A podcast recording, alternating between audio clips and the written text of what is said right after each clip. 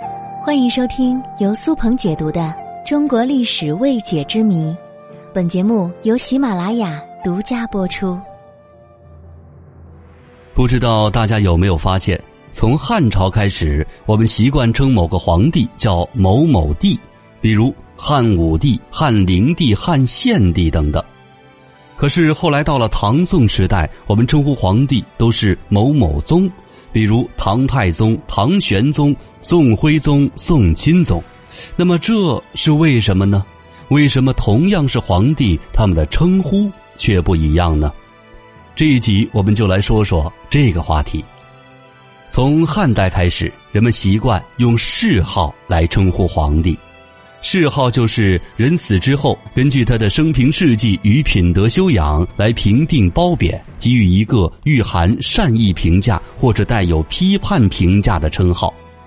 谥号制度起源时间不详，最早可追溯到周穆王前后，直到秦始皇统一中国之后，取消了谥号，只称呼皇帝为己氏，比如说我们说的秦二世。但是秦朝只经历了两世，就被刘邦所创立的大汉王朝所取代。刘邦恢复了谥号制度，得以延续，所以汉代的皇帝又有了谥号，并且依然遵守之前的规矩，客观公正的评价帝王。做得不好的皇帝就会安上一个不好的谥号，以示批评。如汉灵帝，灵这个字其实就是贬义。再比如刘盈，西汉的第二位皇帝，谥号是孝惠，所以称他为孝惠帝。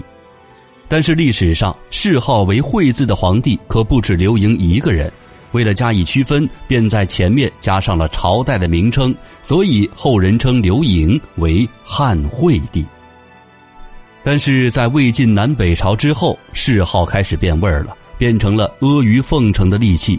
对君王是只褒不贬，并且谥号的字数也越来越多，从最初的一两个字变为七八个字，到明代的时候已经是十几个字了。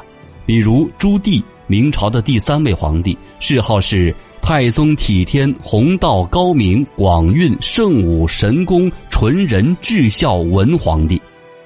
如果这个时候再用谥号来称呼皇帝，似乎就有点太复杂了。不能用谥号，那怎么办呢？就用庙号。庙号是用以歌颂人物的，起源于重视祭祀与敬拜的商朝。在魏晋南北朝之前，庙号控制的非常严格，只有对国家有功、值得后世子孙永远祭祀的先帝才能加上庙号。但是魏晋之后，随着谥号变味儿了，庙号也跟着变味儿了。任何一个皇帝都可以拥有庙号。因为庙号只需一个字便可表达其意，并且不分褒贬，所以在谥号滥用之后，史学家便以庙号来代称皇帝。从唐朝开始，都是用庙号来称呼皇帝的。唐太宗、唐高宗、宋太祖、宋神宗这些称谓便是由庙号而来的。不管是对皇帝称帝，或者是称宗，一定是后人们对他的称呼。皇上在世的时候，绝对没有人这么叫他。讲到这儿，您应该懂了吧？所以我们在看书或者是看电视剧的时候，您一定要知其然，并且知其所以然，这样就可以在茶余饭后和大家聊天谈论的时候有自己的谈资了。